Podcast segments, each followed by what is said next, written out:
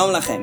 עסקנו בפרקים הקודמים בדינים העקרוניים של שמיטת כספים. כידוע כבר במשנה מוזכרת תקנת הלל הזקן שראה שנמנעו העם מלהלוות זה את זה ועוברין על מה שכתוב בתורה ישמר לך פן יהיה דבר עם לבבך בליעל קרבה שנת השבע שנת השמיטה ורעה עיניך באחיך האביון ולא תיתן לו וכנגד החשש הזה התקין הלל פרוסבול.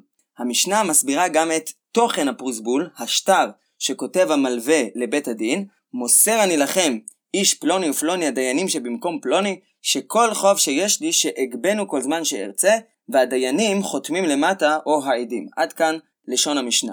מה המשמעות של המסירה הזו, מוסר אני לכם איש פלוני ופלוני הדיינים? איך כתיבת נוסח המסירה הזה בשטר לבית הדין מובילה לתוצאה של אי השמטת החוב. תקנת הפרוסבול מוזכרת במשנה סמוך להלכה אחרת, לדין אחר, הדין של מוסר שטרותיו לבית דין. לפי רוב הראשונים, יש קשר בין הלשון שכתובה בשטר הפרוסבול, מוסר אני לכם, לבין הדין של מוסר שטרותיו לבית הדין. לפי השיטה המרכזית בראשונים, מי שמוסר שטרותיו לבית דין, ההלוואה שלו לא נשמטת מן התורה, ומה שהלל עשה, זה בעצם התבסס על האפשרות של מסירת השטר לבית הדין בשביל לתקן את תקנת הברוספול שבעצם מאפשרת להסתפק באיזו הצהרה עקרונית על זה שהאדם מוסר את החובות לבית הדין בלי באמת להעביר אותם בפועל לרשותם, אלא השטרות נשארים בידיים של המלווה. השאלה הראשונה שנעסוק בה עכשיו היא מה מועילה מן התורה לפי הקבוצה הזו בראשונים מסירת השטרות לבית הדין. למה כשאדם מוסר את שטרי החוב לבית הדין, החוב לא נשמט מן התורה? באופן עקרוני, אפשר היה לפרש שמי שמוסר שטרותיו לבית הדין הוא אדם שבעצם מוותר על החוב, מעביר אותו לבית הדין, ככה שזכות השימוש בכסף עוברת לבית הדין, כנראה לאיזה שהם צרכים ציבוריים שונים. ובמצב כזה אפשר להבין שהחוב לא נשמט, כי דווקא הלוואה שבין אדם לחברו נשמטת בשביעית. כך דורש הירושלמי במסכת שביעית על המשנה הזו בפרק י' על הפסוק ואשר יהיה לך את אחיך תשמט ידיך, אומר הירושלמי, ולא המוסר שטרותיו לבית דין. אבל מהדברים של הראשונים ומהפוסקים עולה שמסירת השטרות לבית הדין מועילה גם אם בסופו של דבר מי שיזכה בחוב שיגבה מן הלווה זה המלווה המקורי. זאת אומרת, הוא לא באמת מוותר על החוב במסירת השטרות לבית הדין, ולפי זה צריך להבין מה ההיגיון בהיתר הזה. למה המסירה לבית הדין מתירה את הגבייה של המלווה. בראשונים יש שתי גישות מרכזיות להסבר הדרשה בירושלמי, לא כמו האופן שהסברנו אותה קודם. הרמב"ם כותב בפירוש המשנה, שם בשביעית בפרק י' וגם במשנה תורה, בהלכות שמיטה ויובל, שהנקודה היא שהמלווה העמיד בית דין במקומו באותו החוב, ונסתלק מלתבוע.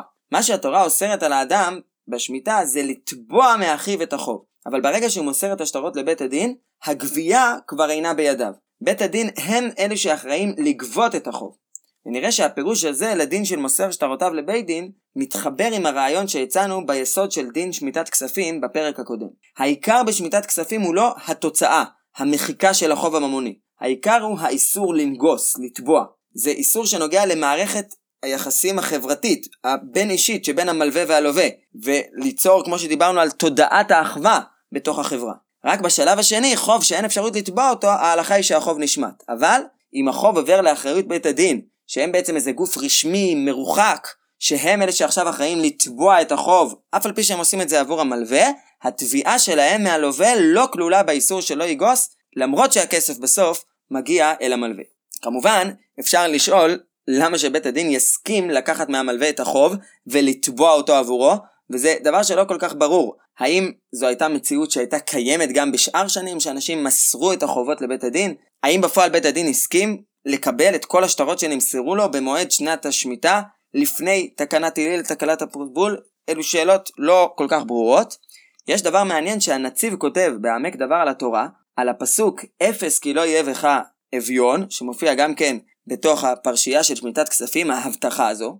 הנציב מסביר שההבטחה אפס כי לא יהיה בך אביון נועדה להרגיע את המלווה, שהמלווה לא יחשוב שהשמטת החוב תגרום לזה שהוא יהיה עני, ובין היתר בשביל שלא ייווצר דבר כזה, אומר הנציב, נקבע הדין של מסירת שטרות לבית הדין. ובית הדין בעצם בוחנים את העניין, ואם הם יגיעו למסקנה שלא ראוי שהחוב הזה יישמט, כי אז במצב כזה הלווה ירוויח והמלווה הוא זה שיהפוך לעני, במצב כזה בית הדין מוכנים לקחת את ההלוואה ולגבות עבור המלווה את החוב. ומכאן נראה שהמצב הזה של מסירת שטרות לבית הדין זה איזושהי אפשרות שבית הדין היה משתמש בה במצבים שבהם היה בעצם מתבקש להשתמש בה ולא לשמט את החוב. יש כיוון אחר לגמרי להבין את הדין של מוסר שטרותיו לבית דין, שעולה מתוך דברי הריטווה למסכת מכות בסוגיה בדף ג' עמוד ב' שעוסקת בעניינים של שמיטת כספים, הכיוון הזה נמצא גם בראשונים נוספים, במאירי, בשו"ת הרשב"א. אומר הריטווה, כל שמוסר שטרותיו ממש לבית דין, מדאורייתא אינו משמט, דהה נגוס ועומדו. אם שטר החוב כבר התקבל בבית הדין לפני זמן המצווה, החוב נחשב כגבוי. במצב כזה, למרות שבפועל הכסף עדיין נמצא אצל הלווה, החוב לא נשמט. ולפי זה, הדין של מוסר שטרותיו לבית דין שייך בעצם לאותה הלכה של דין אחר שסמוך לו במשנה, הדין של המלווה על המשכון. המשנה אומרת שאם למלווה יש ביד משכון ששייך ללווה, מותר למלווה לתבוע את החוב, כי החוב כבר נמצא במידה מסוימת אצלו ביד, באמצעות המשכון. ולכן אין צורך בפעולה מלאה של נגיסה, של תביעת החוב, במצב כזה החוב לא נשמט. גם את הכיוון הזה קל יותר להבין אם אנחנו מניחים שמצוות שמיטת כספים מתחילה לא משמיטת החוב, התוצאה של מחיקת החוב הממוני, אלא מאיסור הנגיסה. ולכן במקום שאין צורך לנגוס באופן מלא, אז אין איסור, וממילא החוב לא נשמט. לפי שתי הדרכים הללו, אפשר להבין שתקנת הלל היא סוג של הרחבה של דין מוסר שטרותיו לבית דין. לפי הדרך הראשונה, החוב עובר לבית הדין, וכיוון שלא המלווה הוא זה שנוגס את החוב, הוא לא נשמט, בפוסבול, האדם עושה פעולת סמלית שבה הוא מודיע על מסירת החובות לבית הדין, ולאחר מכן נראה שהאדם מתפקד כמעין שליח של בית הדין לגבות את החוב שמסור בידם. זו כמובן תקנה, זו לא הדרך המקורית לקיים את הדין של מוסר שטרותיו לבית דין, אבל זו דרך אחת להבין את תקנת הפרוסבול כאיזשהו סוג של הרחבה של מסירת השטרות האמיתית המקורית. כך אפשר להבין גם לפי ההבנה השנייה שבמסירת השטרות לבית הדין החובות נחשבים כגבויים. כיוון שהאדם כאילו כבר העמיד את השטר בבית דין והוא התקבל על ידם, אז החוב נחשב כגבוי ושוב הוא לא כלול באיסור שלא יגוס. כמובן זה כאילו וזה גוף התקנה של פרוסבול שהרחיבה את המושג של מוסר שטרותיו לבית דין. אגב, לפי הרש משאנץ בפירוש שלו למשנה במסכת שביעית, יש הלכה נוספת בדיני פרוסבול שקשורה לרעיון שההלוואה נחשבת כגבויה כבר. המשנה אומרת שאין כותבין פרוסבול אלא על הקרקע. זאת אומרת, כדי לכתוב פרוסבול צריך שהלווה זה שחייב את הכסף יהיה בעל קרקע. אם אין ללווה קרקע, אומרת המשנה, המלווה מזכה ללווה קרקע כלשהו מתוך השדה שלו, ורק אז אפשר לכתוב פרוסבול. מה הטעם בדבר הזה?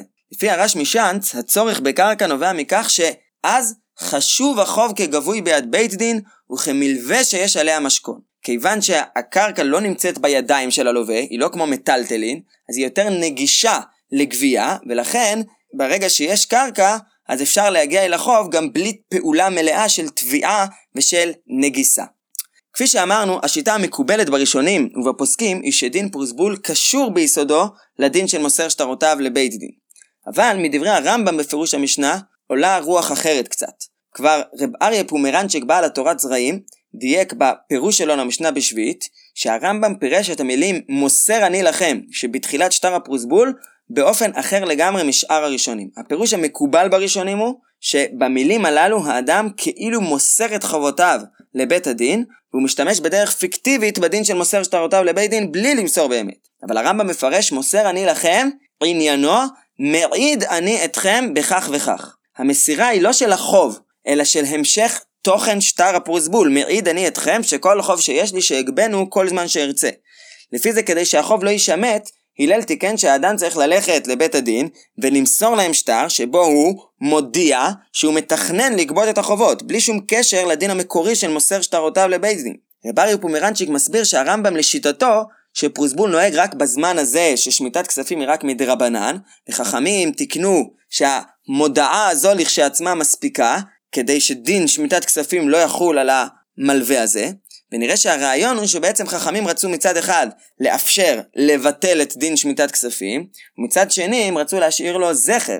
על ידי הפרוסבול יש אפשרות לבטל בלי שום מנגנון משפטי מסודר את ההשמטה של החוב, אבל מצד שני, בגלל שהאדם צריך לטרוח ולכתוב פרוסבול בפני בית הדין, יעשה איזשהו זכר למצווה המקורית של שמיטת כספים והיא לא תיעלם לחלוטין.